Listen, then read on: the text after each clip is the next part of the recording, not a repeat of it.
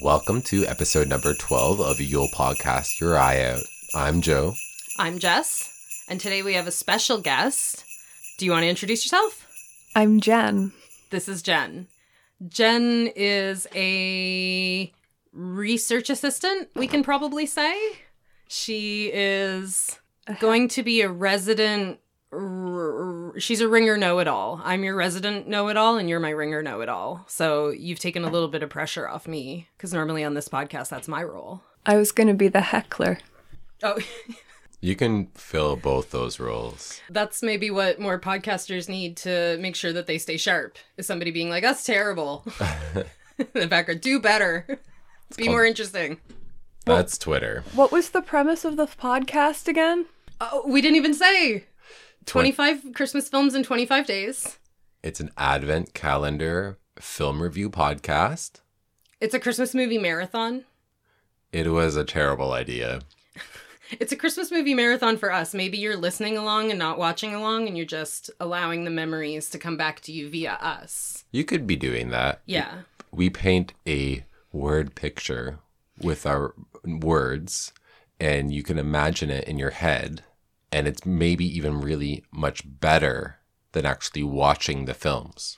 Well, on my very first podcast, I had said that I could not imagine the type of person who does not enjoy holiday movies but would be listening to this podcast. That's me. And then you messaged me to say that's me, that you are that type of person. So I guess I both fear and envy you. I'm not a Christmas guy.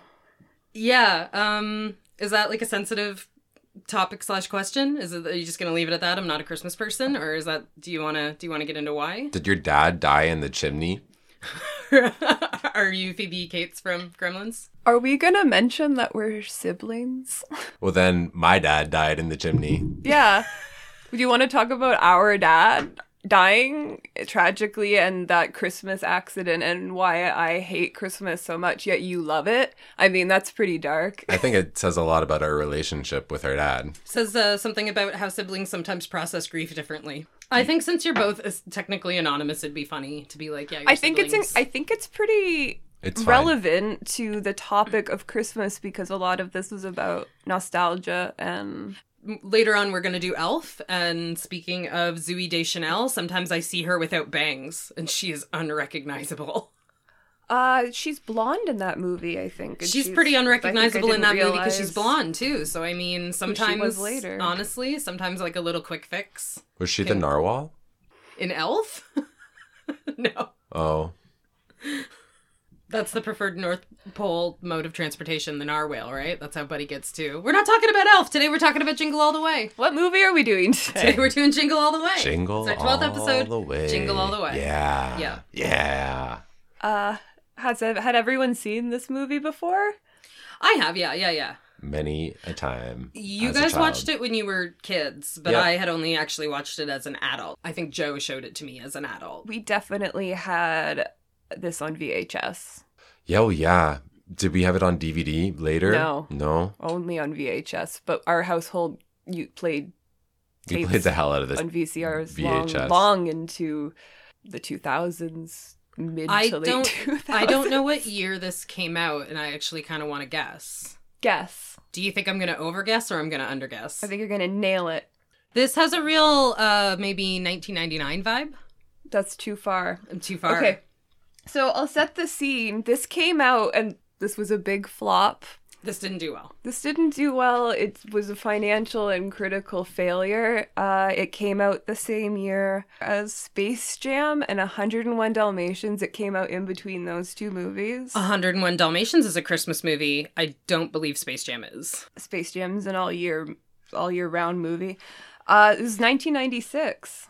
Wow. Oh, I really overshot it. And well, not really. but Really it- put it into context. The the craze that year for toys is as relevant was the Tickle Me Elmo, So the Tickle Me Elmo was the craze that year. This wasn't 1996. this it wasn't, wasn't, based on. inspired by No. the Tickle Me Elmo. Coincidentally, Tickle Me Elmo and Jingle All the Way came out, but it was inspired by previous toy Like, I, like, crazes. well, Yeah. in the Christmas parade later on, we see Cabbage Patch Kids, which I don't That's think one are of them. Pa- Cabbage Patch Kids is one of the big Christmas sellout toys that caused extreme like rioting and whatnot. Tickle Me Elmo was this year. Toy blood sports. I Power like. Rangers and Buzz Lightyear was supposed to be one of the inspirations for the script. Yeah, which is funny. He's a rocket man. He's Bud, Yeah. Buzz Lightyear. I mm-hmm. and I believe yeah there was man. like a licensed Buzz Lightyear toy that was released like the Christmas of toy like that Toy Story came out and I think it was like a pretty hard to get toy. And uh, just another little fun introductory fact about this movie that it was this filmed about a page of the script a day, so it was really fast and hectic, much like your podcast. What a- It was very. They had a really fast filming schedule. It was bam, bam, bam, and a lot of improv. You the can movie tell. the movie takes it comes comes through. I mean, in the movie, not in your podcast. That seems really tight.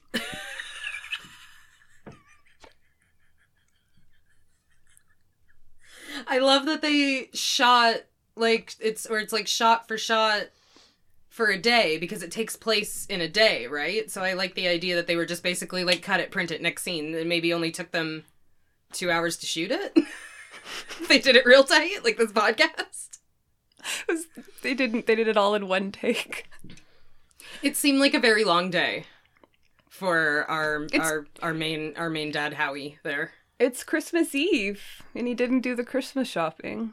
It's funny also that you mentioned that the Power Rangers were one of those hot ticket toys because the very beginning intro is excessively Power Rangers, Oh, right? yeah. Yeah. Yeah, let's talk about the beginning intro scene before we even get into the stars. It opens with this parody of like a kids TV show that's sort of a Power Rangers kind of a, it's got Turbo Man, the action figure who looks like sort of a an Iron Man esque sort of the the Flash or he's got he's got like a rocket He's a cross between uh, Power Ranger and Iron Man. Yeah. Like pretty much dead down the middle. And then I want to call him Booger.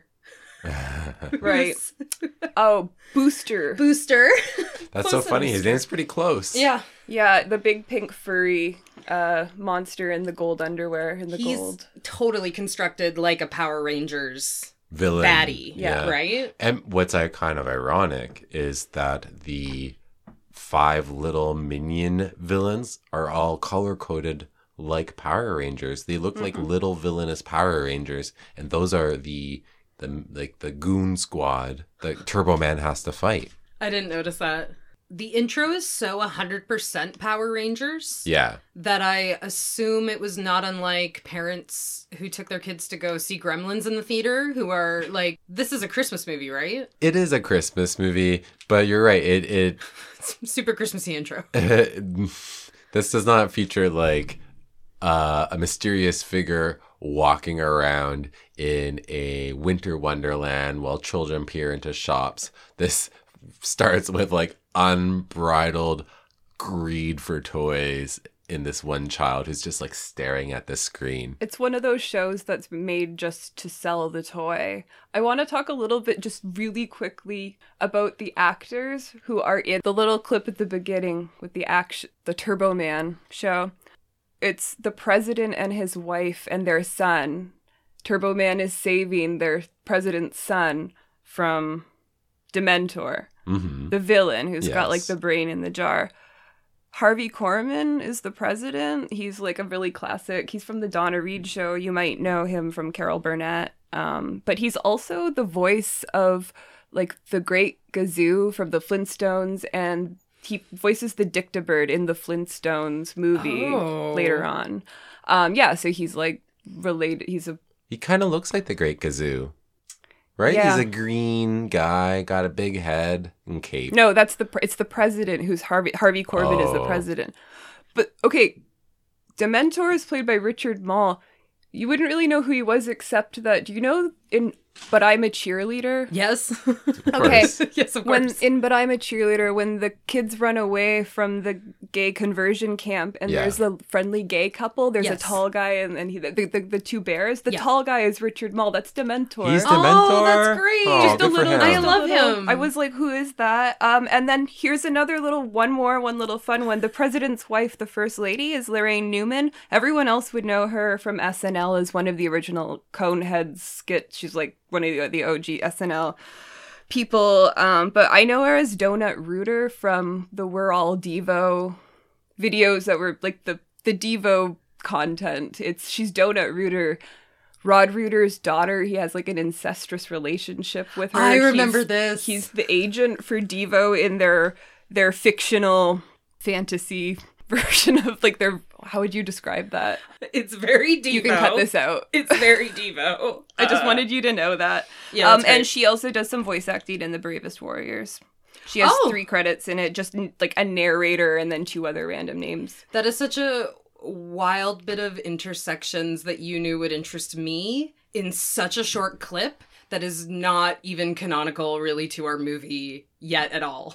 It's not related. This is, these are just people that are the movie within the movie. I'm- And you also mentioned the Flintstones movie, and the Flintstones movie, Was made by Chris Columbus. and uh, also directed by Brian Levant, Who directed, who directed this, this, movie. Brian Levant is the director of this movie. Do you want to talk about the director about of this movie? yeah, uh, because he's got he's got some. Does he have some interesting credits to his name? Brian Levant is known as like a schlocky family film director. Right. So you'd know like Beethoven. yeah. Nice. You would know the modern 1994 Leave It to Beaver. Right. You might not know that. You'd know. I remember that remake. there was this period of would. time. There was a period of time where we were remaking Like old all cartoons the because there was a remake of the Little Rascals. I think in and around the same time. And Dennis the Menace. Rich- And Dennis the and yeah Richie Rich and Casper and Yeah. all these kind of like revival of children's. yeah Pe- people think of now as a revival time, but the '90s were pretty bad for it too. yeah. Um. So Brian Levant, this is his only Christmas movie until he did the 2012 direct to TV A Christmas Story 2. I thought you might want to know that. Hmm. That might be relevant to your interests Yeah. here. Oh, Uh, that's and then what- wonderful. what's he up to now? He's got he's writing, directing, and f- producing the next Police Academy. yeah, The next uh, police. So is this number six? you heard that right. How, I'm losing my mind. So that's who Brian I'm Levant losing my mind. And he started out writing on like the Jeffersons and Mork and Mindy and Happy Days. Actually, like he would, he did like he's a, he's a seventies eighties classic sitcom writer originally, and then he moved into these. The and he's not he's not a pretentious guy. That's one thing you got to give Brian Levant. Like the thing that you mostly want to get about him is that like critics hate his movies. Like people Yeah. who like are film people and reviewers hate his movies, but they are sometimes huge blockbusters and considered like beloved usually by a certain class of people. I'm that class of person. Yeah. Well, for us, our shared childhood, Yeah. Beethoven, the Flintstones, and Jingle Yeah. All the Way, Brian Levant was very influential in our household, Absolutely. apparently. Or stylistically, they're like fun romps, and that's what he's doing. And I think sometimes people don't maybe don't understand that, or maybe they're not like they're not really hitting the marks in a way ex- a, a reviewer expects them to. But it's like this movie was enjoyable, maybe not for the reasons that uh, Brian uh, Levant meant for me to enjoy them, but I did. I think every choice was deliberate and it was meant exactly for me. Who doesn't like a fun romp? If you don't like this movie and you don't like fun romps, well, fuck you, man. Can I read you something that Brian Levant said about this movie in a Q&A I watched? Yes, absolutely. Um, this is what I was talking about about you being like my research ringer, where it's Before you start, can I just ask you a question? What does Q&A stand for? Question and answer. Okay. I'm just clarifying for our audience. oh. I knew. uh he said of- of of the movie jingle all the way in response i think this was in response to a question about it as a christmas film um it was a unique animal it goes against i don't know i've never seen another christmas movie like it it's not it's much closer in spirit to die hard than it is to a miracle on 34th street which are the two of two of his favorite christmas movies uh it was very different and maybe that's why it failed uh, and he sent uh, that they tried to like they spent a lot of time trying to develop a really like unique uniform for Turbo Man to wear, but it just ended up looking exactly like Iron Man. Yeah, And- that's the closest superhero analogy for sure. Is he's a mechanical man with Mm-hmm. Yeah. Um, machines. I guess Batman too, but yet he has a rocket pack. and Turbo Man Mm. uh, is also kind of a he's a he, he- the, the the Turbo Man who plays Turbo Man in Turbo Man the show. Right.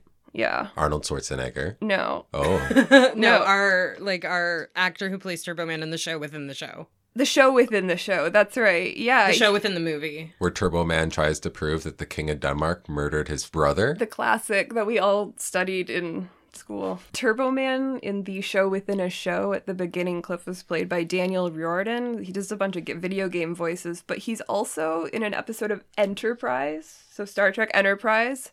Uh, he's in one episode of DS9 as a Bajoran security deputy, and in TNG, he plays uh, the character Rondon in Coming of Age, which is the episode when Wesley is being tested by like his crewmates as he's like it's his it's his um He's getting hazed. yeah and he's a Zaldan crewman. He's got i think web fingers and he bumps into wesley in the hallway and then he like gets really insulting with wesley and wesley's like oh i know that your species is like into insulting people so he insults him back and that's conflict resolution and then they're like it's a test. Anyway he's got quite the jaw Welcome to the backdoor pilot for our Star Trek podcast, where we discuss obscure actors who played multiple roles in many of the different Star Trek franchises. Well, Star Trek's a huge franchise, so they're always gonna have little bit parts of like actors are always. Am I'm gonna tell There's you a every Star time. Trek. There's a Star Trek actor in every single one of these movies, pretty much. I'm gonna tell Uh, you maybe all of even their in credits. I feel like you maybe even in Miracle on 34th Street, you might be able to find somebody who was in the OG series. oh, you I feel. In our last episode, Batman Returns, I mentioned that Penguin's dad was played by Paul Reubens, but I didn't talk about Penguin's mom at all. But I did send you a message saying that she was on DS9 as a Bajoran that I didn't exactly remember, but she's the one who made Kira's earring. So I was like, well, that seems like an important Bajoran. it's like we should maybe get a litmus test of our listener fan base. Are you Trekkies? Do you care? more more Trek turn up Trek Trek references, turn down Trek references. Let us know. I don't want to know. yeah, I don't care. I'm your number one listener. I want to hear. I want to hear. Number one research assistant, number one fan. Never miss a Star Trek reference, please. I'm never not gonna tell you that an actor has been in Star Trek, but you don't. You don't have to. You don't have to do. You can do whatever you want with that.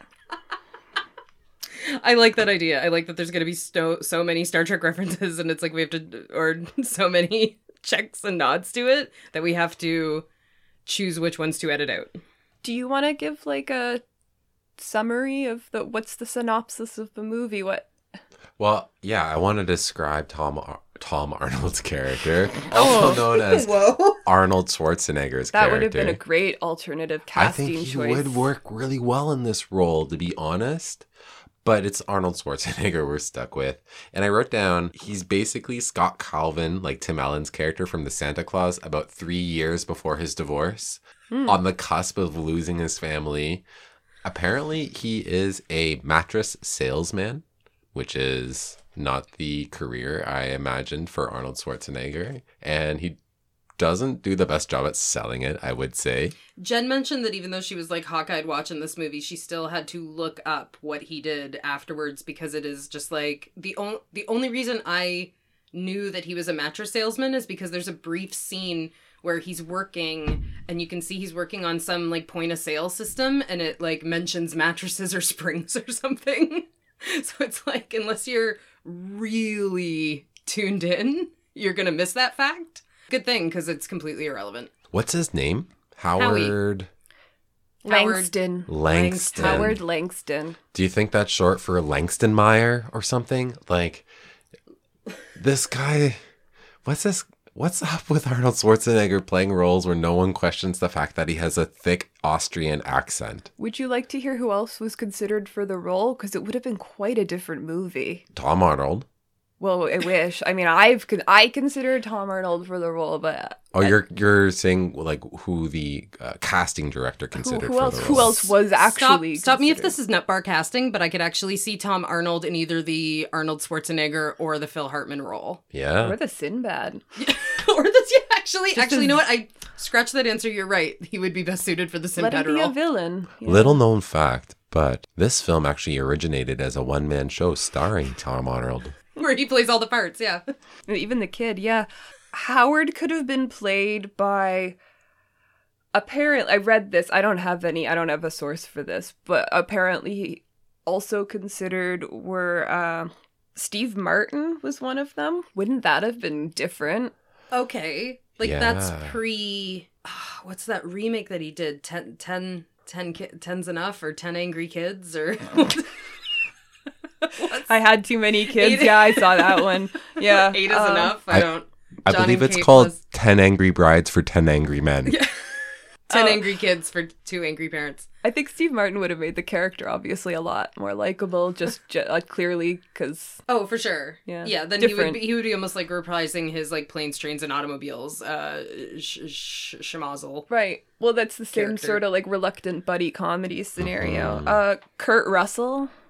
What? Okay. Well, do you know Kurt Russell now plays is Santa now is like lit, has become Santa in real life. Yeah. What do you mean? Did he kill Santa and now he is That's Santa? how he did it. You know the well, you know the you know how you do it. I do The know how to do it. The, He slaughtered Tim Allen and took his place. Yeah. Yep. Uh, and the other uh, Tim Allen was also apparently considered for the lead role of Jingle All the Way. When Yep. did uh when did uh the Santa Claus come out? What 94 or 93, I believe. Yeah, it's too similar. They're identical opening scenes, except that he's you know you- uh stuck in traffic. Tim Allen's lying about being stuck in traffic. Yep. Arnold is actually stuck in traffic. After the opening scene where Arnold is really concerned with his work, he no longer expresses any kind of like negative or like emotions about work or anything else. He's not a greedy person like Tim Allen's character or or jaded or anything like that. He just works too hard That's just my one flaw. I just work too hard. and love too much. That's me. Yeah, well, like you said, he's like a couple years before the point that Tim Allen's character, Scott Calvin, That's right. I listened to your podcast and have seen the Santa Claus, Santa Claus 2 and 3. He he's he's a couple years before the point of that pathetic, useless, you know, father trope where he's like a workaholic bumbling dad. He's just not divorced yet. He's Yeah. he's only missed a few karate classes and parades so far. The And- kid the kid doesn't hate him that much. He doesn't need to fully become Santa. He just needs to become a superhuman action figure to To I- win Win his the kid back. approval, yeah. I wrote down uh, he's not a shitty dad. He just has a yellow belt in dadding. Yellow, that's a very appropriate.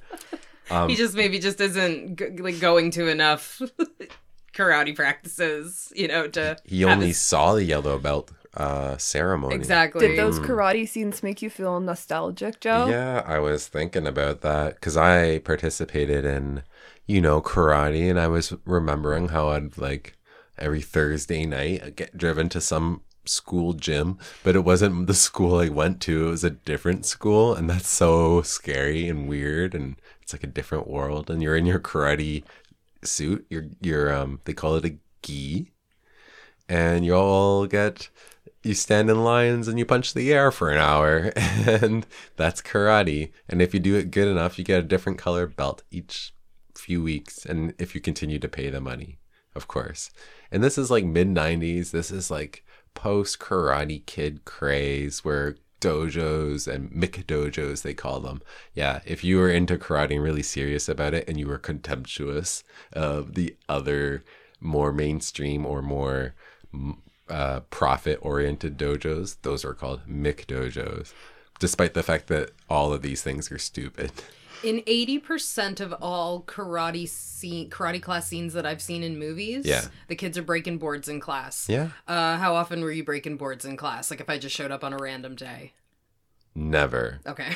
but Really, I I have a I have a false memory of watching you break a board. In i never karate. broke a board That's and a fake that is my I one have. regret in life I think maybe you saw it in a movie because, like I said, I eighty percent of the time in these movies, All the we're, Way. we're opening on a karate class and the kids are breaking boards. i think you were thinking of jamie Yeah, Jamie, little little little Anakin Skywalker. Uh, that's who this is. That this actor. That's who he is. that's darth vader that's what happens when you don't get your kid the right toy he becomes darth vader He was worried about messing his kid up by Mm-hmm. not getting the toy, and I guess we know what happens to that kid. I want to go back to the karate scene because I thought it was so cool how they had to break crates open to get their belts? Did you see that? No, I didn't. They That's weren't great. It wasn't boards. They broke. They had boxes, like wooden crates, and you just put it in front of the kid, and the kid was like, "Hiya!" and like busts it open.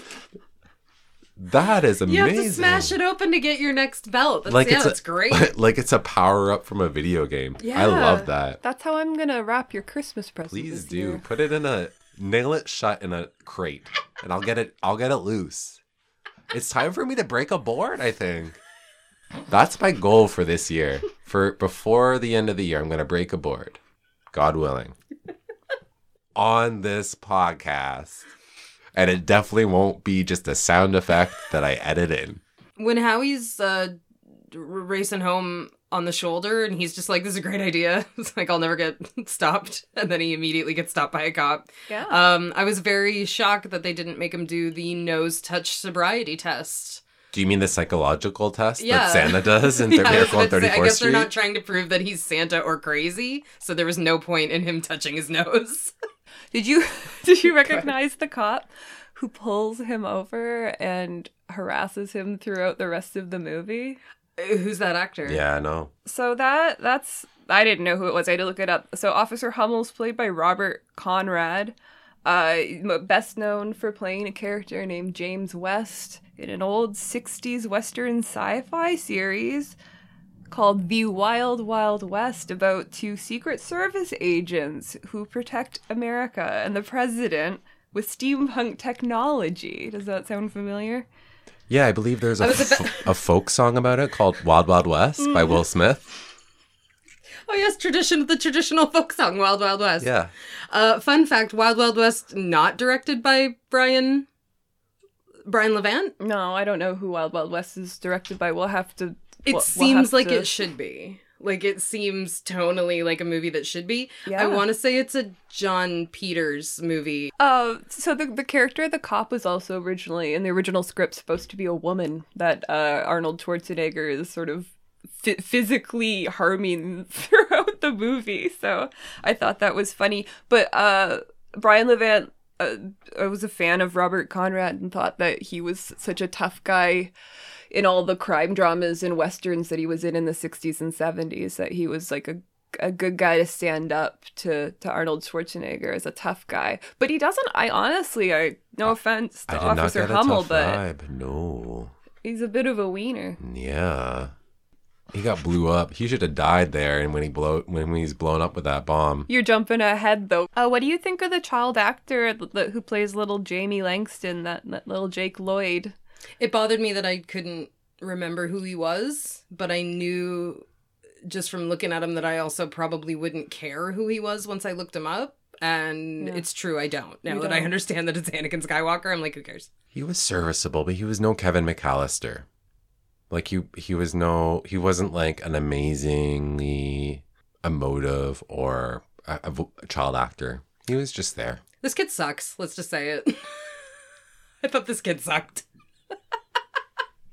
or whatever, for the amount of time that this kid's like actually on screen and needs to like do anything, or it's like, I don't know. I don't believe that this is Arnold's kid either. For some reason. Cuz he's not built like a ox It doesn't look like his mother or his father. or his maid. That's it. That's a. Ooh. Ooh.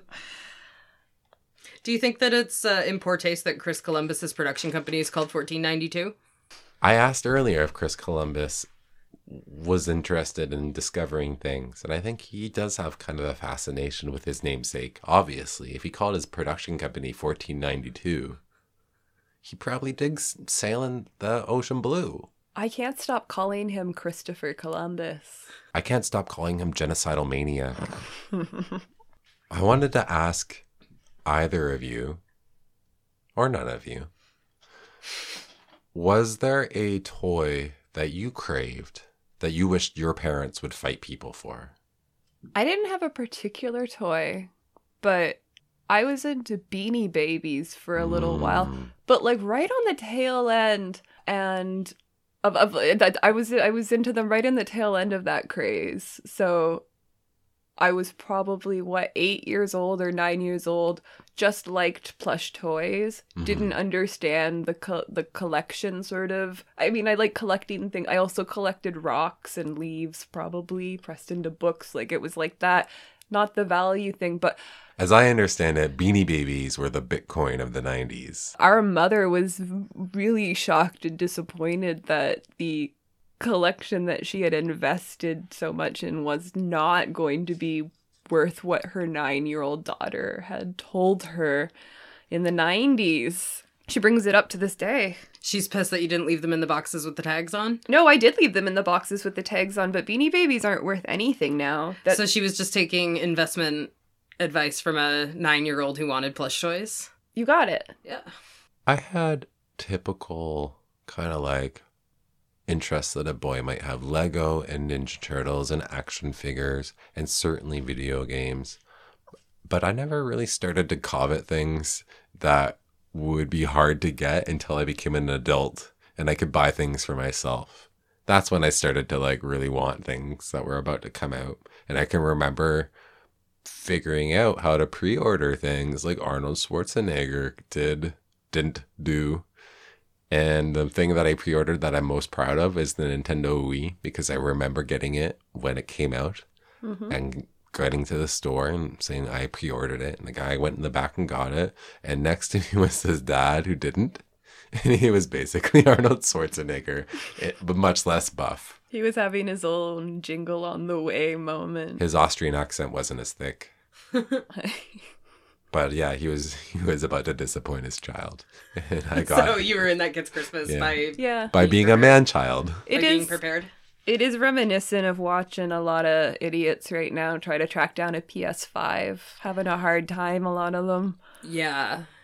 You know somebody who has a PS5. Did he have to pre order it?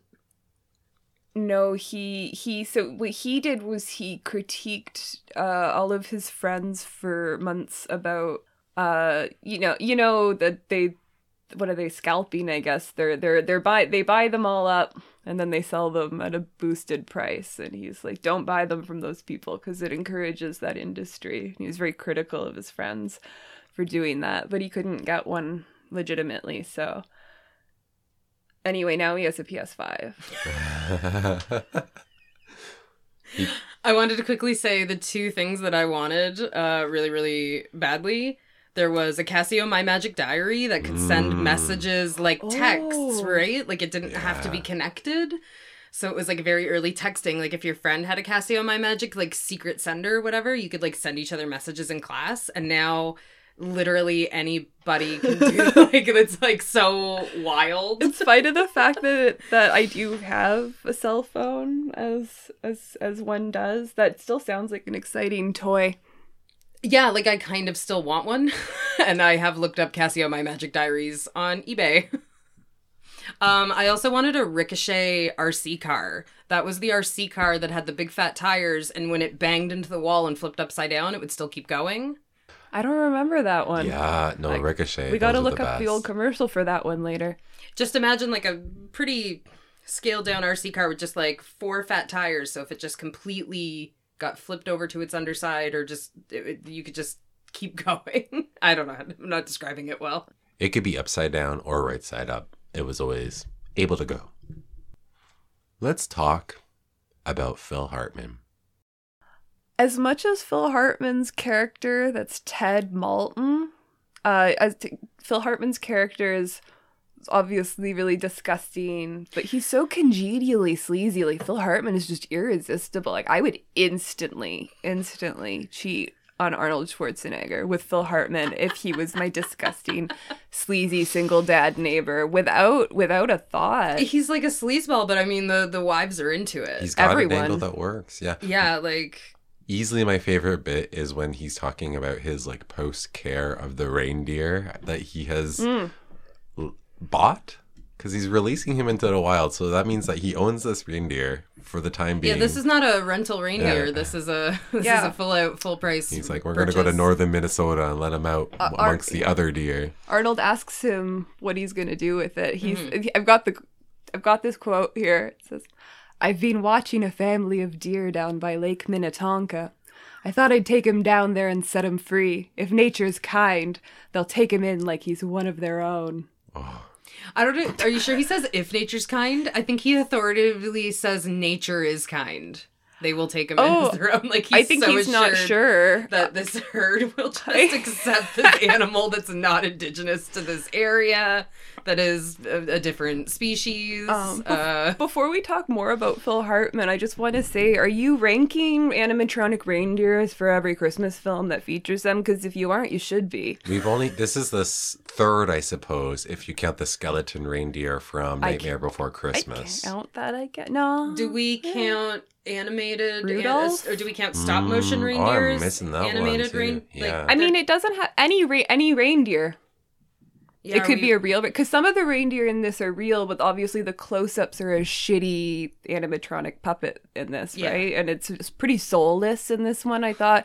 Now the Santa Claus reindeer aren't great either, but they're a little little more charming than this one. They try to give him a little bit more of a friendly face. Well, this one's supposed to be like a, a ass chomper. Like he's coming after Ar- Arnold there. I can't call him Howie. What a name for this character. Howard. Howard.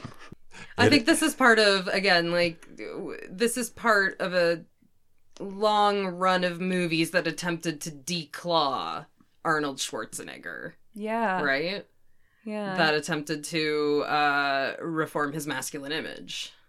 Yeah, you get this this kindergarten cop. He's he's sensitive and caring and yet overtly aggressive and masculine. Uh, and in contrast to Phil Hartman's character, uh, who who is very domestic and that's threatening and sexual for some reason in this yeah. movie, which I agree it is attractive. Well, he's He can bake. He's like faking that he's like the caring, sensitive guy to seduce lonely housewives. Yeah, that's and hot. that's that's a yeah, and I mean like that is. Would you say that's hot? That's what I Yeah. said. it is more. It's a more sleazy than just being directly sleazy. Yeah. Yeah.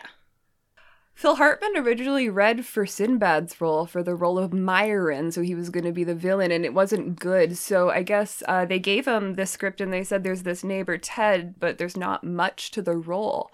So this is primarily improv and boosted up by Phil Hartman. So a lot of the a lot of the lines are just Phil Hartman being Phil Hartman. Like uh, there's a line where he's has a you can't bench press your way out of this one. That's just Phil Hartman insulting Arnold Schwarzenegger. Wow. And Arnold did a little improv himself in response.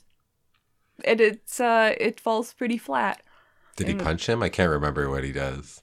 No, he's just awkward. He's just like an Oh. awkward Austrian man. I know that I'm gonna get some flack for this, but I don't hate Arnold's acting in this movie. But I guess it's just because you have to accept Arnold Schwarzenegger for who he is and what he is, and then it's okay. I think it 100% tonally works with Yeah. the movie. Like, Yeah. I like, I actually like that he's g- clearly got this very heavy Austrian accent and nobody's going to talk about it or address it at all. It's like, that's wonderful. That's actually a wonderful detail in this movie. I can't picture anyone else. Like as much as I'd love to see a warm, warmer or funnier, as much as I'd like to see like a warmer or friendlier Steve Martin type who was really likable. Who else would fill out that Turbo Man suit? Mm-hmm. Arnold Schwarzenegger is Turbo Man. He looks like him. That's Turbo true. Man. You always forget about I when you take into consideration the end where Howie becomes Turbo Man, it does become a lot harder to envision Anyone a else? lot of these other people in this role. Well, I mean, the suit's doing a lot of work, but I mean, yeah. Phil Hartman had so this character. Did you notice they don't? Do you do you remember what Ted does for a job? Phil Hartman's character, because they don't they don't actually mention anything. He's just around a lot. He doesn't seem in in fact. He seems in contrast to like Howard has like a good work ethic where he's a neglectful dad, but he's like a hard worker, contributes to the economy. Phil Hartman's character, sleazy, at home all the time. Yeah. He's not working. They don't explain why. Phil Hartman had some head headcanon for this. He wrote his own backstory for the character of Ted. There's literally no line or nothing where they mention what Ted does. No, he Okay. don't- you don't know why. He's just All right. around all the time. Yeah. Well, he has he had a divorce. He's a single dad. Mhm. He seems to be around all the time. He's just like fixing things. He's When putting they're the at- Christmas lights.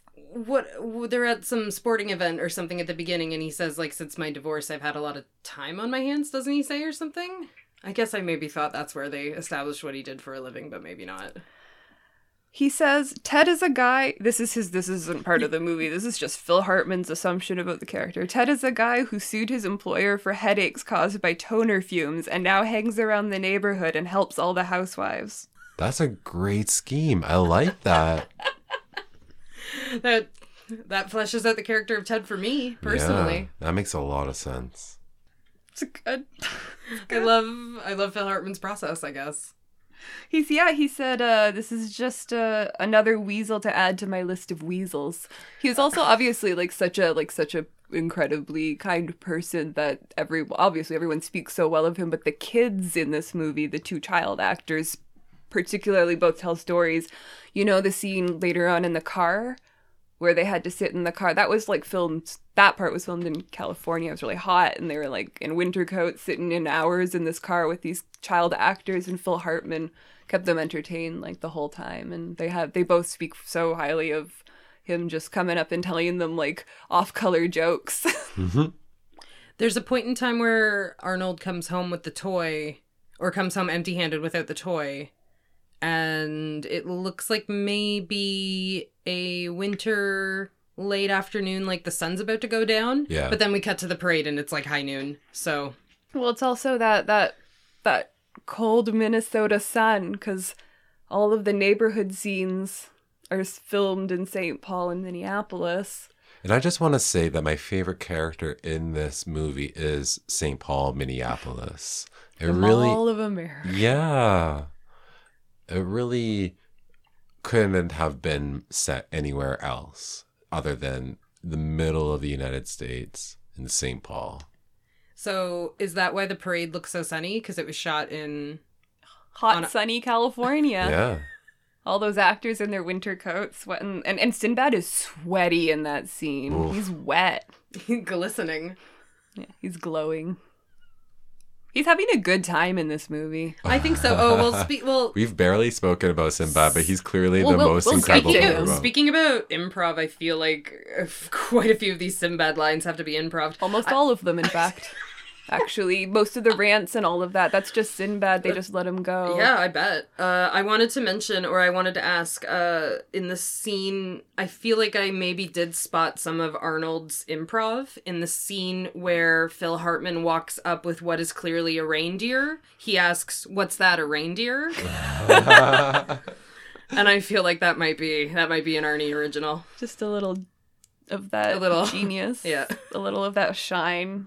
A little of that. And, well, in Sinbad's rants, some of them are a little kind of a little off the wall, but he was talking about how commercials completely suck out your kid's will and completely suck out your kid's self-esteem. And we did just see an earlier scene where the kid was like, "I'll be a loser. Everyone, anyone who doesn't get this toy is a loser." it's like, okay, actually, maybe Sinbad's onto something. Oh yeah, he's a he's a paranoid postal worker. This is a classic trope by this point. He's you you got your Cliff Clavin, you got your your Newman from Seinfeld. hmm yeah, Uh, you got you got this is the this is like a very '90s trope of the postal worker who is unstable and is pushed to the brink or pushed past the brink to violence due to their like mundane stressful job going postal is where that like that term comes from hmm Sinbad literally has a line where he's like, "I work for the postal service. Yeah. I am unstable."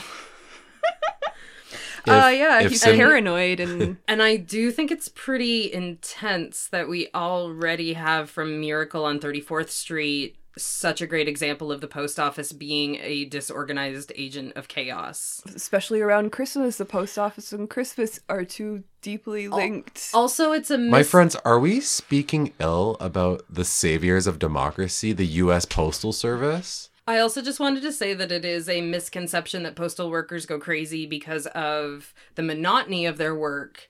Uh, in actuality, uh, the post office uh, underwent some structural changes in the 70s in the United States uh, that made them basically work under a lot of austerity measures. they are not allowed to operate privately and sell things like gun licenses and uh, make any sort of like a profit, but they're constantly expected to do more with less. And they have some of like the lowest job satisfaction of any government workers. Uh, I just wanted to contribute that. I Oh, would yeah. try to bomb a radio station to get a toy as well if that's the conditions that I had to work under. Well, My- Myron's also depicted as he's not. He's got other issues. You notice that his rant about being a postal worker and and the commercialism of Christmas devolves into sort of a misogynistic tirade against his ex, who he says slept with all the everyone at the post office but him, and then he gets so worked up, he starts choking a woman standing next to him in the crowd. Like he is, he's a little. I think this guy has issues with women. You think? I think like anytime that somebody starts saying something kind of ranty and it's like borderline legitimate, but then like they kind of, but then my ex-wife and it's like, oh, you lost me. I wrote down that Sinbad's character, Myron, would be a QAnon guy probably in 2020. Pretty conspiracy I enjoy the idea of a conspiracy-minded postal worker for sure. I felt like that had a certain energy to it. When we get into the store, so Arnold Schwarzenegger realizes he doesn't have the doll and he needs to go get it. He rushes off to the department store. And Is it a? De- I wanted. I I wrote down that it was a department store because I was like, oh, department store, another Yeah. another bit of connective tissue. But I think it was maybe just a toy store. So maybe, I don't know. maybe it was a store. It store. looks very Toys R Us-y Yeah. inside. Like it, yeah. And uh, we get to see a very early Chris Parnell, and I thought that was kind of cool. Yeah, it's his first film role. Wow. His first. That's amazing. And he's incredibly obnoxious. He really. I noticed that all of the retail workers in this movie, well, not all, like, they all have sort of weird haircuts and they're all manic, which makes sense. Like, they are, like, that's. If you've worked retail, you probably have Mm-hmm. you you do you know that life of bad haircuts and mania. It's also just the tone of this movie. Everybody is kind of manic and, Yeah. and intense. They really lose it. He start everyone starts to well, S- Sinbad maces Arnold in the face. Yeah. oh like yeah. he chokes a woman and then maces a woman. Uh, that's yeah. Some of those You mentioned uh, a bomb later, but we're going out of order. But those are two pretty violent moves he's made so far. Well, yeah, he's he's out of control. Uh, the, what do you think of the like the rampage scenes, like the toy rioting scenes? Um, I really like. I'm really interested in like incidents of human stampeding, like not to like get too Christmassy, but like stampeding and herd psychology and things like that. Uh, it was pretty pretty uh, intense. There's like a, a cartoonish f- uh, boot print on the face of the the store clerk who opens the door and lets everyone in. It's just sort of a it's a quite a dark joke considering that very year, like during the Tickle Me Elmo sort of crazes. And Black Friday sales, like lots of uh, people were injured, but especially the employees. Like, damn. the film doesn't really try to say that this is a bad thing, just a funny thing that happens. Yeah, it's uh like we said, it's a romp.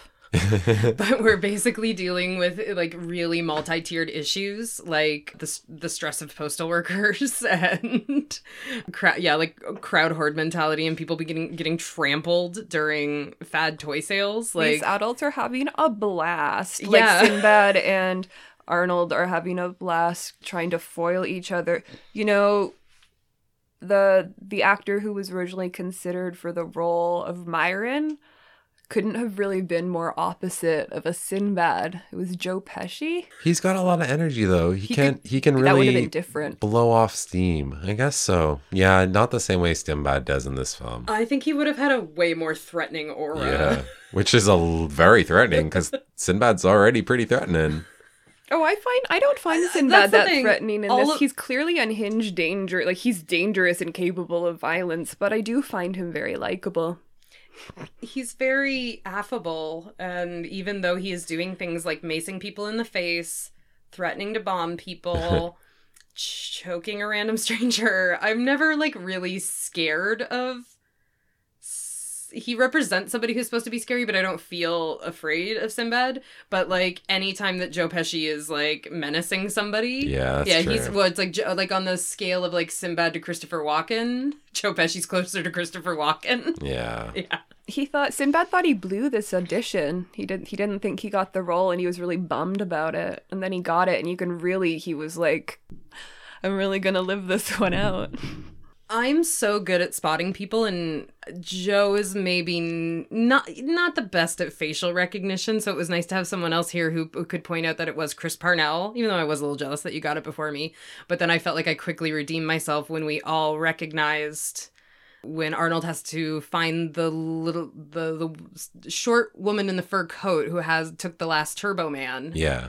We all knew we knew her, but I got it first that it was uh, y- Yeardley Smith. Yeah. Lisa Which- Simpson. which is again um and i know chris parnell like a little bit more for his voice acting so it's weird to have like i'm also especially proud of myself for guessing for recognizing somebody who is just 100% way more known for their voice acting than any physical real life acting Yeah. role that she does and i'm trying to think of the thing that i saw yeardley smith in most recently or the thing that i've seen her in most prominently that um 'cause she actually has like a pretty distinctive face hmm like Mm-hmm. she doesn't really look like anybody else. And just a note: if you don't remember Yeardley Smith in this movie, that's because this is from the director's cut, That's true. We watched the director's cut. which features a few extra scenes. Why does this movie have a director's cut?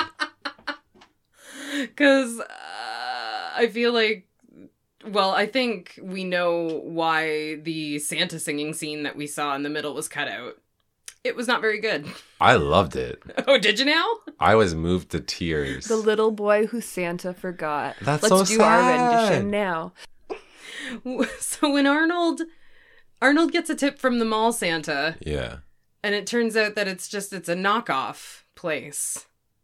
Yeah, they're, They're like not like that. There's, there's supposed to, it's supposed to be a tip off where knockoffs he's or- got. Well, I think his very first tip off is that he shows him a, a Polaroid photo. He said, "We have a Turbo Man toy." like it's a hostage photo. It's a hostage photo, but and he's got the he- newspaper headline, but no packaging. It's just a loose toy, and that was the first thing that tipped me off. Where I'm like, I do not think that this Santa and this Right. elf are on the level. So this is a creepy mall Santa that Howard encounters in the mall, who kind of just, hey, hey, come over here. I got something for you. yeah. Who's playing the mall Santa, Jess? That's uh, Mr. Belushi. That's James Belushi. That's James Belushi. There he is, and he couldn't be. I mean, like I don't I just excellently cast as a disgusting, sleazy, unappealing mall Santa. We got this kind of trope of like the mall Santa being untrustworthy, kind of kind of suspicious guy. We've seen a couple like bad Santas, Mm-hmm. to quote a movie title, specifically in Look Who's Talking Now. The mall Santa is a rough Santa in that movie, though not a counterfeit toy seller, just kind of like mediocre. This Santa has the vibe of the free range open air market Santa that Kevin McAllister goes to visit Oh, before yeah. like just because he's kind of like off duty like he's kind of rummaging in his pockets for a candy cane like ah kid I'm supposed to go to my car and he's got the same sort of demeanor as the on duty Santa that we're looking at here And let us not forget the Miracle on Thirty Fourth Street. let us not forget the Miracle on 34th Street drunk Santa, too drunk to operate. the Santa who a gets relieved of his Santa duties he's Yeah. such a bad Santa What do you think of this warehouse? I think this is probably the most realistic Santa's workshop you're gonna see. you know, it's uh they're all they're all what it's all different shapes and sizes of Santas and Santa's elves. Did you did you all different qualities of Santa suit like Hmm. there were some cheap Santa suits and some ones that looked okay some of them some of these guys are lifers and some of them are just part timers maybe. Did you did you recognize the main Santa's helper who was accompanying uh Belushi there? I recognize him, but I don't know his name. Uh, this is Danny Woodburn's 1st film appearance. Most people know him Really? as Mikey from, uh, I think it's my Mickey. I'm sorry. Most people know him as Mickey from Seinfeld. Yeah, that's right. That's where I know Danny him Woodburn, yeah. So he he will go on to do quite a bit more. We get this this fight scene. I was gonna say For a film where Arnold Schwarzenegger is trying to show his lighter side, he certainly terminates, slash erases, slash totally recalls, slash gubernatorially vetoes many people in this movie. I don't know if I hated all the Santas singing more than I hated all the Santas brawling. Both were horrible scenes. And I I, can see why they were cut out of, or maybe the brawl wasn't cut out of the theatrical cut. No, the brawl is in the theatrical cut. The singing is not. I was qu- I was quite taken with that. That was something else. Uh, we get so we get this giant Santa who steps out because you got to get somebody twice the size of Mhm. Arnold. Uh, you have, I believe it's Paul Wight. Yep. His name is Big Show. He's Yeah. a wrestler, uh, a WWE performer. hmm God, what what's the height on him got to be? Because I mean, Ar- is Ar- Arnold's Arnold's buff, but he's also pretty tall, right? Or maybe not super tall. He's maybe like six one or something. I So I think don't this know. guy's. Could be a little bit of movie magic. This, uh, I have a feeling that this wrestler might be standing on an orange crate. Well, he's in contrast to it's it's there's you have Danny Woodburn in there, but you also have very early appearance from Vern Troyer. I don't know if you Is recognize Vern him. Troyer He's the, the, mini other, Santa? He's the That's Santa. right. He is the Mm. one who is uh, accidentally punched and sent flying. hmm I just wanted to mention, like, for a Christmas movie, most of them are good. A lot of Christmas movies are gonna feature actors who are you. You could use the term dwarf or person with dwarfism, little person, person of restricted growth is another one I've read because not everyone who is little has dwarfism. Mhm. Yeah. Um, yeah. So in this scene, Vern Troyer, he has an uncredited role. He's sent f- flying accidentally. It just kind of reminds me. You see a lot of scenes where actors who uh, are playing little people of various kinds are they're like they're written into scenes that emphasize a sense of helplessness Mhm. so he's sent flying and it's represented to be comedic. Later, you'll see Danny Woodburn carried out by the police by his arms and legs, but none of the more normatively bodied actors are Are being, carried, like in such a way. Yeah. Uh yeah, and you get I guess you get a lot of opportunities for for these types of scenes in Christmas movies because little people or or people with dwarfism are often cast as either actual elves or people playing elves in a Christmas setting. Mhm. Uh yeah, I just thought that was that was interesting that you see some It's something you would see. It's actually the first Christmas film we've seen in our series where, you know, people with dwarfism are p- portraying elves or portraying like um, people portraying elves. Uh, It was also very interesting that we had Vern Troyer playing a small Santa, not an elf. hmm And I thought that that was just, I mean, given he was still given the same comedic strokes as an elf because of his size. Um, but I don't know, just interesting just because we, we, you know, we, we had that gigantic wrestler and we had some skinny Santas and we had, so it was just a wild representation of like the full scale of Santas. A full myriad of Rus- Russian nesting doll Santas, if you will, mhm. It's from still- very is- small to very large. it is still it's still funny. I mean, it's it's this you still get the opportunity to see these actors in these roles like obviously Danny Woodburn is like s- fucking funny in this movie Yeah. and Yeah. Vern Troyer only has like 10 seconds of screen time but in the time that he's flying across the room he really does shine like it's like he's making it work it's just like it's I don't know I wrote like to- down mini Santa, if so I made a note of him. if, that's noticed right, him. The mini Santa. So that was that was his, his one of his first film appearances as well. It was interesting, I thought. I love when Arnold Schwarzenegger calls back home and he's so upset that Phil Hartman's eating his wife's cookies. You can, yeah, like it, when you're telling me that Phil Hartman improved a lot of his scenes, that gives me so much context to all the stuff that Phil Hartman says. I wonder if Arnold was just like, "Don't eat my wife's cookies." Like that's why, like if he came up with that on the top, off the top of his head, uh, that's actually brilliant. Yeah. all the more power to Arnold. That's probably his best line. Yeah. Put that cookie down now. Uh, I just want to real quick say that Arnold grabs a toy badge when uh, during the raid when the cops are raiding the what a boot, bootleg toy factory, I guess we would call it. Sure. Santa's workshop. Sam's Workshop. Just straight up Sam's Workshop. Undercover cops don't carry badges. Is that so? Yeah, I mean, it's a liability. Like, you know, you're undercover. You're not going to carry a badge. That's true. You get caught. yeah. Like, what if they searched you? Or, uh, you know, what if you're opening your wallet to, like, pay for drinks or whatever, you don't want your badge to fall out. If you're undercover, just saying. You've- It'd be difficult to explain away. Whoops. Oh, I love so much that this is also like a theme too that like dads kind of miss the point.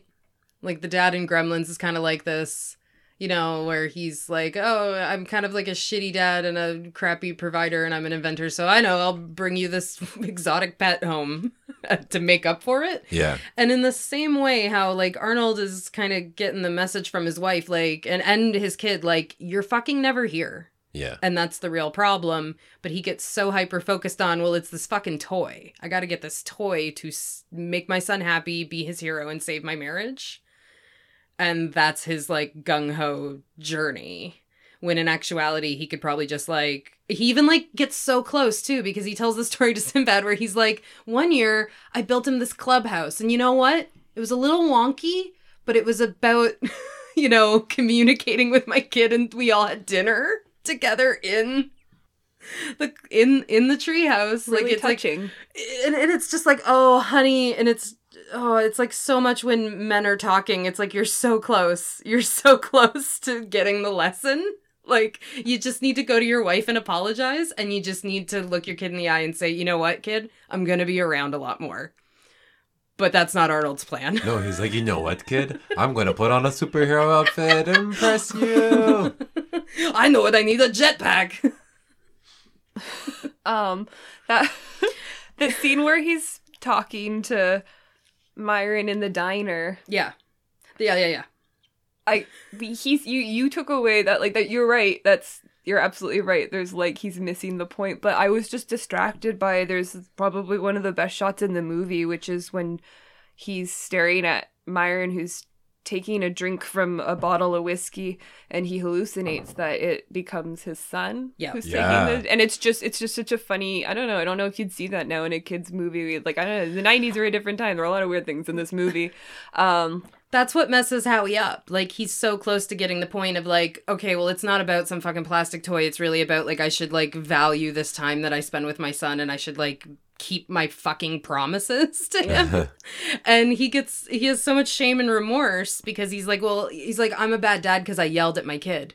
Incorrect. You're a bad dad cuz you're never fucking around. Like that's you should just listen to your wife, buddy. Like your wife said you're never you're never around and that's what's going on. So, and then Myron tells the story where he's just like, I really wanted a toy too, and I didn't get it.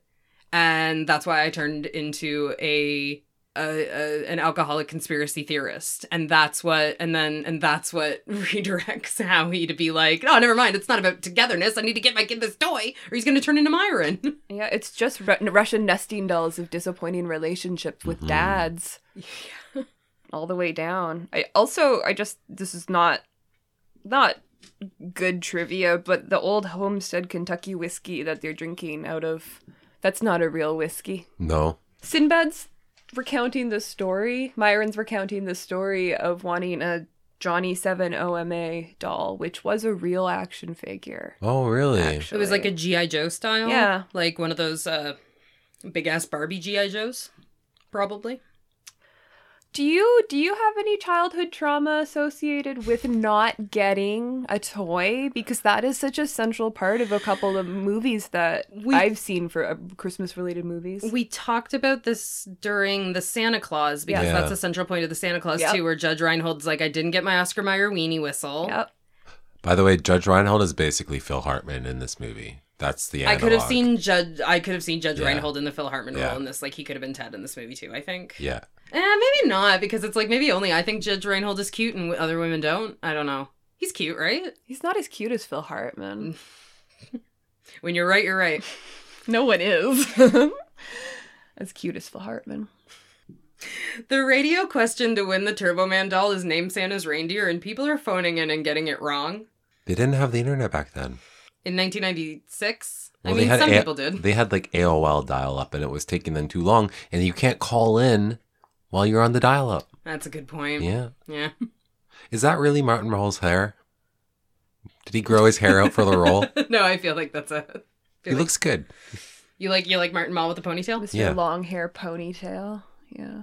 Uh, yeah, that's a, it's a fun little scene with Martin Mull as, As a radio frightened DJ. radio DJ Yeah. who was kind of scamming people with his voucher. Turns out he didn't have the doll in there after all. They're assaulting this man for no reason. And this is when things really start to escalate. I mean, things have been escalating for a while. There was like, you're right, he maces him earlier. And we didn't really mention, did we, that Sinbad, when he's in the earlier scene, in the rioting scene, when the customers are piling on top of him, he yells out Rodney King. Yep. I assume that's a Sinbad improv. it's gotta be. I don't think that would be in. It could could have been Could in have the script. script. I think that the more and more that Arnold Schwarzenegger's character is traumatized by like the commercialism and shopping and violence, the more his ethics slip and he is more willing to participate in the madness. That really culminates when he attempts to steal the the Turboman from uh I just also wanted to comment that uh, Arnold Schwarzenegger calls the plural of Turbo Man Turbomans. Is it or is it Turbo Men? Either way, I he say wants Turbo to- Mans. I'm gonna go with Arnold. Turbo Mans. Um, I call He's- it Turbos Men, and he tries to steal it from Phil Hartman's house, and that's like the final straw where he's like, "I have come so low and hit the bottom." Not when he was beating up Santas or harassing a or a radio DJ. Yeah, poor Martin Mull. Also, yeah, you said like he was misrepresenting that he had a Turbo Man doll, but I think that maybe Sinbad and Arnold are just not weren't listening to the beginning of the radio show. Like, That's true. you know, just like to win a Turbo Man doll, like they're sold out. I, or maybe he did say like to win one of the sold out Turbo Man dolls. I mean, it would just be useless to you no matter what on Christmas Eve if you were trying to give it to somebody on Christmas Day. Uh, th- yeah. So this is when the scene. th- The scene is when things escalate to the point where Myron produces a package and claims he has a mail bomb, which Yeah. is just Yeah. such a great, fun little light-hearted joke to put in a kid's Christmas movie. Yep. He mentions that hundreds of bombs come through the post office every day. Hundreds. Hundreds. And he just kept one because Yep. he thought he might need it. Yeah. Well, he, we learn it's a fakearoo that he basically is just pulling random presents and claiming that they're explosive devices and that he has. And because we have such a stigma towards the post office, we believe that has to be true. The actual quote is I work for the post office and you know I'm not stable. Oh God. Yeah. But then it really was a bomb. Well, the first one wasn't a bomb. First one was a music box. Second one really was a bomb. And then we have probably another great bad improv where he was like, that was really a bomb. People are crazy. people are sick. He People says are sick. like that. Yeah. Yeah. people are sick. He's yeah, that's great. Yeah, yeah. It turns out that the second package that he's trying to use as a fake really does blow up Officer Hummel, but not to death because it's still funny. They do it like a cartoon, kind of like his hair is all standing on end and his his face is blackened with it's a- soot. But it's a wily coyote Yeah. style, like Yeah. Acme style explosion where it's like it's he's all right. Don't worry. He only has like third degree burns on his hands, kids. I have ten years on the bomb squad. I love that he picked it up and shook it and sni- sniffed it, and it's like, yeah, I mean, Shake and sniff the same, the, all of the same things that you would do to try to determine a Christmas gift are Hmm. coincidentally what you would learn uh, with a decade on the bomb squad. Yeah, how he breaks and enters, and that does Yeah. seem like a violation. Like he is starting to like kind of crumble, and Hmm. and he like, and I mean, I guess in his head he's thinking like, well, you know what? I I don't. Who cares if I steal from Ted? He's trying to nail my wife. But then he realizes, well, I'm really stealing from that spoiled kid. He should have just took it. I mean, that kid got like a reindeer, and like it's clear that Phil Hartman is per- is being a good dad performatively to get pussy. So like that kid's gonna have a good Christmas no matter what. He can get a Turbo Man doll later. I don't know. I, I- would have took it. I love when the kid suggests to Jamie that maybe his parents ought to get divorced because it was a big improvement for him. He's like, maybe your parent, your parents look really shitty together. Maybe they should get divorced. That kid's charming. Sound I thought he did a advice. great have you job. have you ever have you ever heard like kids kind of say that in real life to people where it's just like two Christmases, yeah, like I told my mom that every day. yeah. well, and um, also too, actually, maybe the reason why I hate that little porker is because when the dad is trying to give Jamie the Turbo Man doll, the the neighbor kid is like he's pointing at me. He's pointing at me, and it's like mhm, you're a pretty fucking spoiled ass kid. Like, how about the kid who whose parents are clearly going to get divorced because they're fighting all the time? How about you let him have the Turbo Man doll? Also, the Turbo Man doll that is to be gifted to what's the neighbor kid's name? It's not Johnny, is it? It's it is. It's Johnny. It's Johnny. It's so Johnny. Billy is the president's son. Johnny. Johnny. Johnny has his Turbo Man doll is wrapped in themed Turbo Man wrapping paper. So this kid knows he's getting a Turbo Man, And but when he you still shake it, wants... it does the voice action as exactly. well. So this kid knows he's getting a Turbo Man doll, but he still wants the special Turbo Man doll that Arnold is trying to give to Jamie. It's a pretty nice selfish doll. ass little It's kid. huge. It's, it's about four times the size of Yeah. the normal one. It's not a very appealing size of doll. That's not a kind of like action. It's a doll. It's not an action figure, It's which would too be too big to hang out Mhm. with Barbie. Yeah, yeah, yeah, yeah, yeah. Yeah, who are you going to pair that with? You almost need a, a cricket or a My Buddy. That's almost the scale. Or no, tho- those were almost like the size of yeah, like the size of uh, like four or five year olds. Like like I don't know how old Jamie's supposed to be, but the doll's not nearly like light like kid kid size, but it's scaled down kid size, I guess. He's having a, quite a bit of trouble with that in a back in his backpack.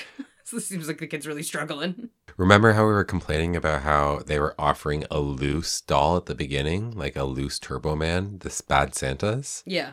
Well, he ends up with a loose Sa- Turbo true. Man. How did this parade give a shitty loose Turbo Man? Why did they? no, it's like a special edition, and it's all big. That's so it wouldn't fit in the normal Oh. size box. oh, it's a special edition. Yeah, that's what they say. It was a director's cut, much like the version of this movie we saw.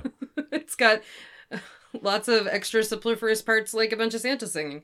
When we Ah. cut back to Phil Hartman and Arnie's wife back at the That's Rita house- Wilson. I only know that she's Tom Hanks' wife. Yep. And that's all I know about Rita Wilson. She's okay in this movie. They don't give her a lot to do. She sort of ends up playing the same, like, anno- uh, you know, like I'm the wife at her the end of her rope. It's not. Yeah. I almost wanted to say that I kind of couldn't believe that she would maybe be married to Arnold, but then she kind of looks like Shriver, right? A little It's bit. So it's like, eh. Her character, not to skip ahead too far, but her character shows absolutely no sexual interest in the character of Howard until she realizes that's him in the Turbo Man suit. And she is horny for Turbo Man. She gives him a look when that's she's like, first Howard? That's the first little bit of chemistry that we've uh, seen in this marriage. Yeah, Yep. it's it's on. She likes the costume. Yeah, I hope he gets to keep that, or the marriage is not gonna last. Well, also, Jamie gives away the special doll in the end Mhm. because he's like, I've got the real thing. yeah. And again, like, who's going to tell him that he probably doesn't get to keep that suit? Oh, I also want to add, Or as a child, I did not realize how unrealistic the jetpack situation was. Like the technology is, this town has like jetpack technology and like for this- their parades. for th- that's what they use it for for the parade. yeah, this is a town. I guess in my head, I was thinking, like, no, they're going to some big New York parade. This is the Macy's. This is St. Paul, Day parade. Minnesota. And they have jetpacks in their parade. It's incredible. Jetpacks so powerful that it killed the or put the first guy in the hospital who had to wear dead. it. Yeah. Or, Or, sorry, there's a little. I just want to add about the reindeer. Like you know, he got Arnold gets attacked by the reindeer. hmm He punches the reindeer in the face, and then he gives it beer. Yeah, then they're drinking together and Yeah. everything's fine. that's good. Uh, yeah. I feel like that is at least somewhat of a reference to Conan the Barbarian and Arnold Schwarzenegger's character's ongoing feud with camels and other ungulates. Uh, I'm gonna have to review that. He punches a camel in both Conans. Oh, Well, that's actually- definitely a reference then. Actually, you skipped ahead on me because I wanted to mention that when the reindeer takes a charge at Arnold, uh, maybe another piece of Arnie improv, he goes, "Nice doggy." to a reindeer. I love, Love that it. bit. Yeah. That's the bit from the trailer as well. That part plays really well in the trailer. Mm, much loved by me. I also love like it's so disastrous. He like ruins Ted's nativity scene and knocks one of the wise men into the fireplace, and then it and then he not he kicks it out the window and it Yeah. hits the carolers who are Well- outside. and Yeah. Ted, I just love Phil Hartman finding the wise men and sadly saying, Balthazar. Yeah. Okay. Number one, those carolers are in some of the most accurate period piece costumes I've ever seen. They le- look like they've wandered over from a TV production of A Christmas Carol. Yeah. Uh, number two, he has a half life size nativity or half of a life size nativity scene. So not the full nativity scene. There's only like two wise men, one of Jesus's parents, and I'm not sure if there was a baby Jesus. And But it's Is it 'cause it's divorced? also- Is it divorced? Uh, the wife got the other wise man. Yeah, that's like in the divorce, she got the other half of the life size nativity scene. Where it's like, it's funny also that the nativity scene is so huge, where it's like you could have made it smaller and had everybody there. Maybe but because it's it was giant and only half of the cast. I also feel like maybe there was a rewrite where maybe it was baby Jesus that got on caught on fire and kicked out the window, and maybe there was a rewrite, and that's why and Phil Hartman got the chance to pick up the wise man's head and sadly say, "Oh, Balthazar." I guess that's his favorite wise man. I mean, mine too. Have you seen many indoor nativity scenes? No, it's also again, it's the size of one you would see Yeah. outside of a church. yeah, yeah, yeah. It's not an indoor one. People put little mini nativity scenes on their like hallway vestibule. Sure. desktop version, but he's got the full life size special edition Turbo Man size. This keeps robbers scene. away because they'll think that he's having a party every night because of the figures, just like Kevin McAllister does in Home Alone. Uh, did anyone notice they called this the Wintertainment Parade? Yeah. Sometimes when people talk about there being a war on Christmas, Mm-hmm. maybe they have a point. That's a terrible name for a parade. Yeah. I don't mind. You're okay with it? There was no Santa. Turbo Man was the star of the show. Everyone cheered true. for Turbo Man. Where's Santa? There At Santa they're is all like, Jim Belushi Turbo in Man, this movie." Turbo Man, Santa who? Do you? Yeah, like there's there's usually a Santa in a Christmas movie, but really, do you, there's no lesson here. Uh, Arnold stumbles into the right thing to do entirely by accident, not of his own doing. He's running He away running the away police. from the cop. That's right. And then he goes into the warehouse, and I really like how the cop took one look in that gigantic, crowded warehouse, and he was like, "Well, he's not in here." yeah, Officer Hummel. He was tired. He was in an explosion, and then he Arnold gets a chance to scald him one last time. So remember, I said he had third degree burns on his hands. He now has uh, fourth degree burns on his hands. He's really beat up, which makes it. I would or no, just uh, interested in the second fact. second degree because it goes the other way. Sorry, the scale.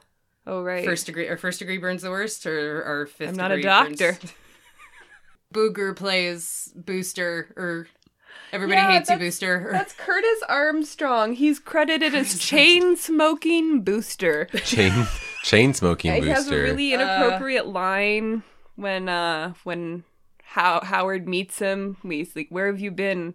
I, like he's in the costume. He's in the hot warehouse. He has that inappropriate line that he's been sweating like a dog in a Chinese restaurant. It's just so. This movie is so of its time. It's Yeah. gross. Uh, but he really. Uh, I he can't. Who this is? Curtis Armstrong voices.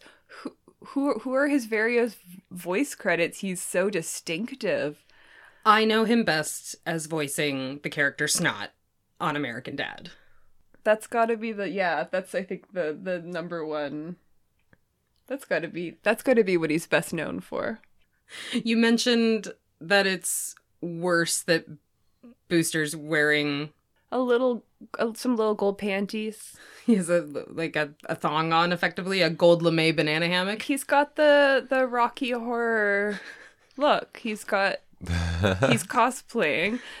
It is it is more lewd that he's wearing that than if he were just nude, and I it don't know implies why. he has visible genitalia because Something to if, hide. it- if normally tho- those furry children's show costume creatures have like you know like the big muppets don't have dicks hanging out The- they don't need to wear underwear they just they have nothing They down have there blank bulges. right but like this implies that booster's got a reason to put put that on yeah he's he needs the support Uh, I loved the two parade announcers. The the the weatherman character's name is Gale Force. Ooh. I don't know if you caught that. I did not. That's a great name for a weatherman. Yeah.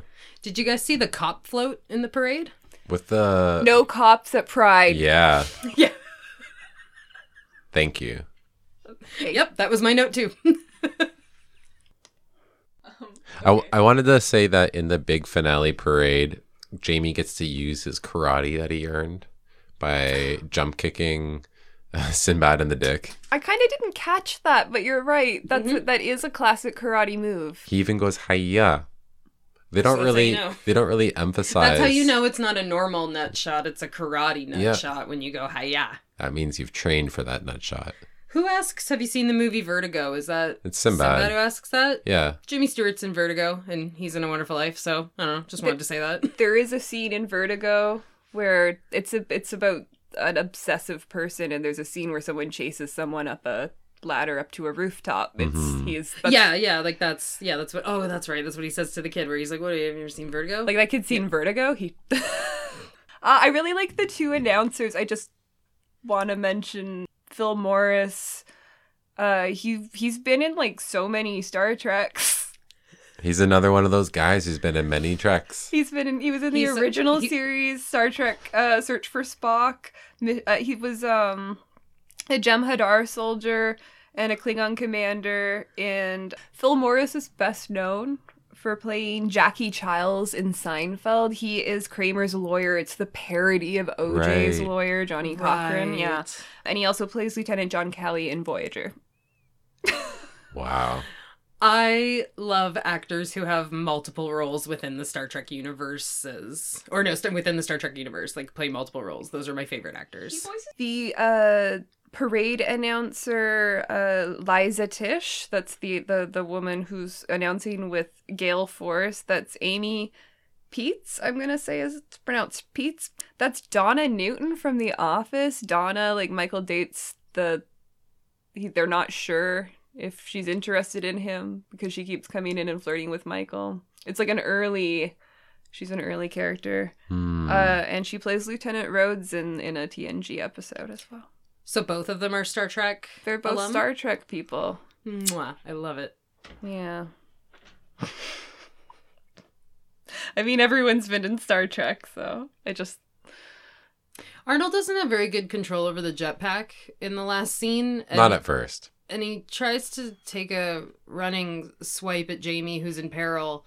And I mean, he's not doing so good on that jetpack on his own. He should probably just wait for someone else to rescue the kid because he fe- I feel like he's going to be putting that kid in even more danger. You say he's not doing good on his own, but he has no, had no training. And apparently, the other guy who had training is like seriously injured. The man he's replacing Effectively died. is in a coma. yeah.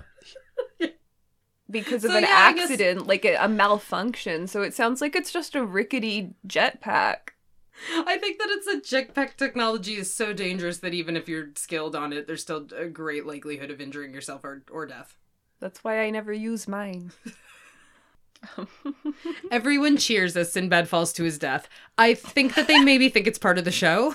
Hopefully, They think everything's part of the show. They, they, think, think, that this kid is like, climbing up this icy ladder in winter, and the the cop. When the mom is like, "That's my son," he says, "Oh, it's all part of the show." Like everyone's an idiot Yeah. here. Okay, Yeah. Um, I would have been more concerned right off the bat if I were Rita Wilson when Turbo Man shouts out Jamie and Jamie says he knows my name and it's like, were you did you enter a contest? What the fuck? Yeah, I'm going I- with my kid to meet Turbo Man. Also, you know Rita has a thing for Turbo Man because like Yeah. she's into it. Also, how does Jamie not recognize his dad's idiot. voice? even with the That's what I have the written voice here. synth. He sounds so much like Arnold, and his teeth are so Arnold Schwarzenegger looking when he smiles. Like, there's no way you would not recognize this as your husband slash dad. It's Jamie who really is the only person in this film who expresses anything remotely like Christmas spirit. He's the Santa. He's the Santa. You guys have a Santa. You guys pick a Santa every movie, don't you? Yeah, like who's the? Oh no, wait, Who's the real hmm. Santa? No, but fuck, that's a good idea. That's what we're gonna do from now on. yeah, I want you new to be segment. rating reindeers, and I want you to be, I want you to be choosing which which character is We've the been most rating Santa. Santas, and when there is no Santa, we can be like, "Who is the Santa?" Yeah, Joe, Joe. She's What? got she's got some really good ideas Yeah. and she's kind of showing me up a little bit. Yeah, we should fire her. I only had the the cheerometer idea and she's got the she brought up the reindeer. That's right. Ugh. Okay, well, sorry. what are we whispering about? Sorry. Turbo Man is the hero of the Santa parade. Turbo Man's the Santa. Like you said, everyone's just like, "Who's Santa? Turbo Man, Turbo Man." Yeah, where is Santa? He's he's busy working in Santa's workshop. How fucked is it that they don't put the star on the tree until Christmas Eve? Have you ever heard of that? Is that a tradition? no, this is something that It's was made up for this movie. I've never heard of that before in my life. it's Arnold Schwarzenegger's tradition. He's really insistent on it, and it sounds like he's a bit of a dick about it. I got I got a review. I love that she's delighted when he reveals that it's that that he's Turbo Man, and it's like, and she's so horny for him, and she's so in love with him, and it's like he endangered their child. So severely. yeah, And lied a lot. yeah. Um, you think that I would not do something that you told me to do? That's what he says as they're getting into bed in an earlier scene. Ha ha. Uh yeah, she's so horny for Turtle Man as Turtle Turtle Man as as, As uh, Myron calls him, continuously yeah. calls him. I like that. He doesn't. He doesn't even know what he's after. They they really don't like. I mean, I know he does get arrested, but Sinbad does child kidnapping and he mail bomb and it's a lot. He's he's there's there's a lot of terrorism in this movie. You know, it is it is a lot more like Die Hard than Miracle on Thirty Fourth Street. It's true. Yeah. I wrote down a line that Arnold Schwarzenegger says that I can't remember where he says it, but you just brought it to mind where he refers to someone as a terrorist at a tea party. Mm-hmm. Yeah, is that a reference to something? I don't know, but I heard that line too and was very confused by it. Yeah, I like it. I'm going to start using it. No, no, there's nothing on page one of Google. Uh, This movie would have been a lot more interesting if we were following like Myron's journey more closely. Yeah. you know, I want to see Myron's son get that doll. Absolutely. That's the most sympathetic Like- character. The I want to see I want to see Myron's wife and kid. Yeah, I felt well, like ex, they were She's yeah, ex-wife. I feel like they were kind of suspiciously absent from this. so the scene at the end where he where she where uh, Liz, the character of Rita Wilson, Arnold's wife, says, "What did you get for me?" At the very end, that was like an after the credits scene in the original cut, but the director put it into the end of the movie because he was like, everyone didn't like the movie, so they leave right away, and so they never see that scene. But what I think should have been, like, I would have liked to see Myron and his kid maybe like in prison like at the you know like in the the visitor booth sort Sure, of giving yeah. the kid the toy or the kid having the toy having some kind of you know and maybe the kid being like a real cunt about it not grateful at all I guess it makes sense that we would find we would see the last scene with Arnold finally getting to put the star on the tree. Uh like that's that's a loose end that I really needed tied up, I guess. he I got his gold star but he did nothing right and it was all by accident that anything is i just you know He broke all of his promises and then endangered the life of his child. And also- that fixed his marriage. At the end of the parade, the cop comes up to him and says, and he salutes him and says, you know, we could use a man like you on the force. And before he, like, Arnold turns around and reveals that it's Howard after all, does the cop think that Turbo Man is a real superhero? Yes. I would too if I just saw what I saw during that parade, But though. like I said, did they You're all all think right. That's true. He literally flew. You're right. Actually, I guess Turbo Man is. So is Turbo Man a real superhero? yes, and this is his origin. And then there would have been a sequel about Turbo Man in the real world. Oh, I also I forgot to mention this, but this is a stupid bit of you. Neither of you are comic book people, so you wouldn't care. But that kid's bedroom, the the bedroom scene early on in the movie when he's talking to the kid and he finds out that he wants the Turbo Man Mm. doll, incredible bedroom. Like anyone, that's great. It's got a mural of Captain America in the yeah, I saw. I noticed that. There is a pillow Mhm. on the kid's bed um, that says Fantastic Four Chris Columbus will later in 2005 or something direct that poorly rated Fantastic Four movie, which is actually it's not bad in my opinion. Um, and it also has an Infinity Gauntlet on the pillowcase. I think it's the first time the Infinity Gauntlet. It's 1996, probably the first appearance of an That's the first appearance of the, Yeah. the Infinity Gauntlet in the Marvel Cinematic Tur- Universe. Turbo Man is is Turbo Man. is the original Marvel Infinity Gauntlet. Like that's he's the first Avenger. Is what is that what I'm mm-hmm. saying? I don't know anything about Marvel background. Somebody might hear that and Please throw us. this in the garbage. Please. With that, I think it is about time to pull out the old cheerometer and see where we're at in regards to our Christmas cheer.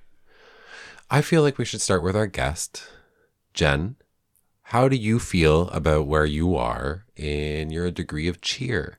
On a scale of 1 to 10, 5 being n- no cheer, like neutral, less than that is like you feel bad about yourself, and above 5, you're experiencing a degree of cheer.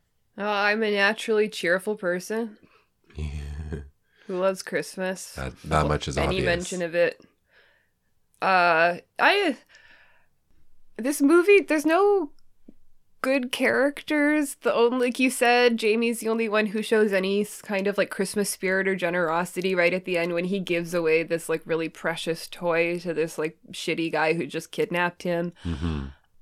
But this movie has so much nostalgia for me. Like I can remember holding the like chunky hard plastic VHS case with fucking Arnold Schwarzenegger's stupid face on it as a kid around Christmas and being Yeah. like gonna watch this 10 times for sure. Um yeah, so I'd say like a, at least a 5 out of 10, maybe a 6. I that might seem yeah, it's 6 out for I'd say a 6 out of 10 because I I think it's um it's got lots of Christmas in it, but it's not it doesn't have a good moral lesson, so I like that. Um it's not it's not pretentious at all. It's not it's like it should be preachy because it's supposed to be about commercialism, but it's also just selling it didn't really sell Turbo Man toys. They didn't end up manufacturing a lot of those. Like this didn't sell a lot of merchandise, so When we were grasping for a word to describe Brian Levant as a director, I think maybe unpretentious was the word that we were Very both unpretentious. trying to struggle towards. Yeah, he's just trying to he's just I think he he's just happy that anybody is still watching this movie at all, but it's like it's sort of surprising to to anyone that it again like a huge failure, but like a lot of people watch this over and over or did as kids and do every year anyway and show it to their kids. Yeah, it's 5 or 6, 5 5.5. 5.5 s- jingle bells out of 10 on the cheerometer for me. Very nice. Like it's not that the fi- but it's five of those stars are just from my childhood nostalgia. Usually, if Half like, a star for is- Sinbad and I don't know. I don't know. Oh no, I think it's the Phil Hartman I like. Hmm. Eating those cookies, trying to get trying to trying to get in on on my wife. That's the dream. That's my Christmas dream. Gonna put the star in my tree. I'm in and around the same spot where you are. I would give this f- f- five out of ten wife cookies. I I'm gonna give it higher. Seven out of ten pepper sprays to the face. um, I feel strangely elated after seeing this film. The pacing is so quick. So much is happening. It it's funny. It's the it, it's funny in a slapstick kind of way, but it's funny. Sinbad's great. They managed to reduce the harm that Arnold can do to a movie. It- it's good. It's Yeah. good in that sense. Obviously, it's just ridiculous, and I mean- that's part of its appeal. And uh, maybe it's nostalgia factor for me as well. So I'm saying around a seven, seven out of ten. I mean, like 10 out of 10 for me as a piece of cinematography and classic filmmaking. But for Christmas, it's just, it's sort of, it's sort of brutal. We have decided that the rating that you give on the Cheerometer, like you should definitely take into consideration whether or not you enjoyed the film and whether or not you consider it to be a good film. Mm-hmm. I But- changed my answer to ten out of ten. If you're All gonna right. write it down, some if it if you if you're like tallying, If it's on the record, no, it's it's a completely loose and fast thing where I never remember what I rated anything, and we were supposed to be like rating our average cheer overall, and I usually we usually just guess at that. No, I genuinely I would watch this film just before I have to go out shopping for Christmas. it would get me ready for that. Should get ready to Riled fight. Yeah. like putting like the uh putting the like uh football black paint under your eyes and Sure, like, yeah. like just in case you need to like uh body check somebody or trample a store clerk exactly. to get your hands on the hot ticket item. I wear my cleats. All right. Our socials. You can follow us on Twitter at your eye out. We are on Instagram at You'll Podcast Your Eye Out. We're on Facebook at Podcast Your Eye Out. And finally, uh, follow us wherever you get your podcasts. And if you do follow us there, you got to rate us five stars. We're a brand new podcast. We need all the ratings we can get. So that's up to you. Thank you very much. What's the next movie we're doing? Tomorrow we're going to be looking at Queen Latifah in Last Holiday. Oh boy, that's a good one. Yep. Yeah, I'm excited for that one. It's going to be really fun and different from what we've been watching lately because we've done a lot of action movies. The whole plot of Last Holiday Don't get into it. spoil well i mean just i just want to say that i you know you've got high hopes that you think maybe it's going to be a real cheerful one but it is last holiday and it is a movie about somebody completing their bucket list Oh. but it's Queen Latifah. That's all but that it's going to be queen latifah so that's she's going to be delightful Yeah. and we did call jen our special guest but we're hoping that she might be our regular guest and hoping to take some of the pressure off uh, me being a know-it-all and doing all the research I'm the know-it-all now. Thanks. all right. That's it. Until next time everybody merry christmas and happy holidays and we'll see you tomorrow Bye. Bye.